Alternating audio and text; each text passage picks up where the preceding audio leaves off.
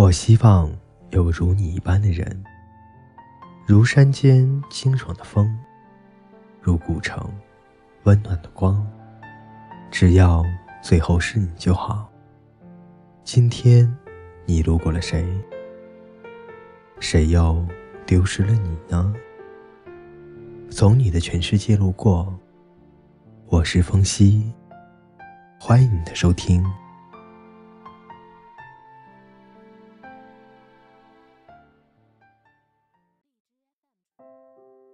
各位听众朋友，大家好，今天继续为大家带来《从你的全世界路过》第四集《反向人》。世界上总有一个人，和你刚见面，两个人就相互吸引，莫名觉得是一个整体，这就是你的反向人。这是江湖术士大学室友许超告诉我的。至于什么原因呢？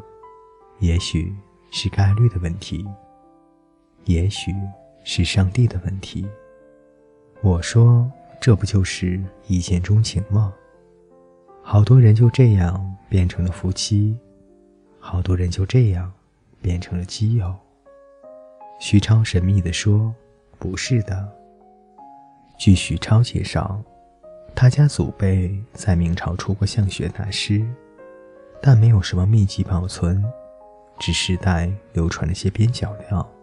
他不懂星座血型，但是他说，透过人的长相和姓名，就基本可以判断他的一生。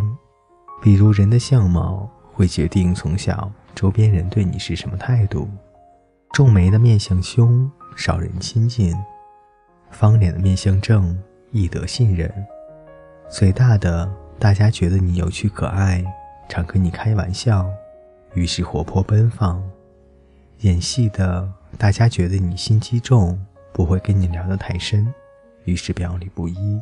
你的长相决定了他人对你的态度，他人对你的态度决定了你的性格，你的性格决定了一生的路。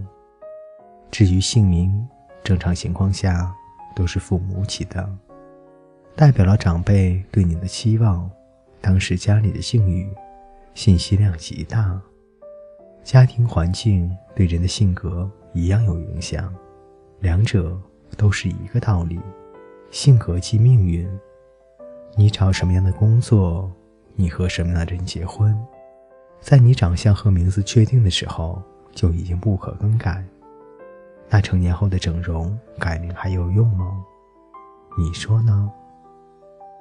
许超说，世界上总有一个人，和你刚见面，两个人就相互吸引，莫名觉得是一个整体，这就是你的反向人。为什么叫反向人呢？你们的运气是共同的整体，你们的运气是共同的整体。两个人相加是一百，那么你占五十，那么他占五十。如果你占九十，那么他只剩下十。当然，如果他占一百，那么你就快死亡了。你加薪的那一天，说明世界上有另一个人，可能刚掉了钱包。在你绝症突然痊愈时，说明世界上有另一个人，可能刚刚高速失事，死于非命。如果你每天锻炼身体，招财进宝，那世界上有一个人，他将会体弱多难，穷困潦倒，反之亦然。所以你的一生都在同他争夺生命的质量。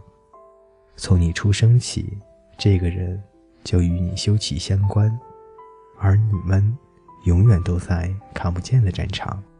所以要是永远碰不到也好，要是碰到了是个同性也好，大不了各自竞争，就怕碰到了还是异性，可怕死了。